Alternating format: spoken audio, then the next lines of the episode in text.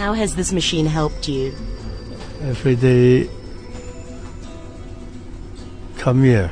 I feel very so comfortable.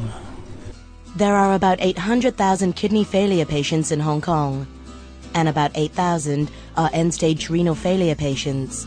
Of that 8,000, only 25% receive hemodialysis. The Lions Kidney Educational Centre and Research Foundation is one of our beneficiaries this year to provide such a life-saving treatment.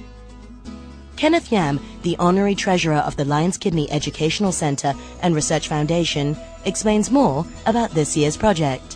This year we expect uh, to increase two new machines because some of our machines is being uh, serviced over 11 years. The factory only support us, you know, for six, seven years, but by the maintenance we try to extend it to 10 to 11 years. So we need to buy new machine. So uh, we send our application to uh, Operation Santa Claus, and uh, we're, we're quite happy that uh, they accept our application and also accept our uh, the amount we applied for half a million Hong Kong, which is good enough to buy two new machines. And how many people do you help? We have about uh, 62 patients coming every day. We have the morning section and the afternoon section. Last year, 2011, we, we're looking after about 170 patients. Every day, 62 patients. Six days a week. Even the Christmas holiday or the Lunar New Year, we also uh, open. Anna Mock, nursing manager of the centre, tells me the reality these patients face if they don't get the opportunity to have hemodialysis. If they are put on hemodialysis, most of the patients can resume their daily life. They can uh, lead, a, in quotation, a relatively normal life. But without the dialysis, they will. Without the dialysis, um, in fact, we do have some unfortunate patients suffering from very severe depression, and the patient refused the treatment anymore. So after two weeks, he died.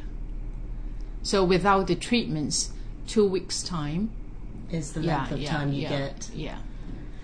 When you first realized you had kidney disease, um, did you think about not going on this dialysis machine?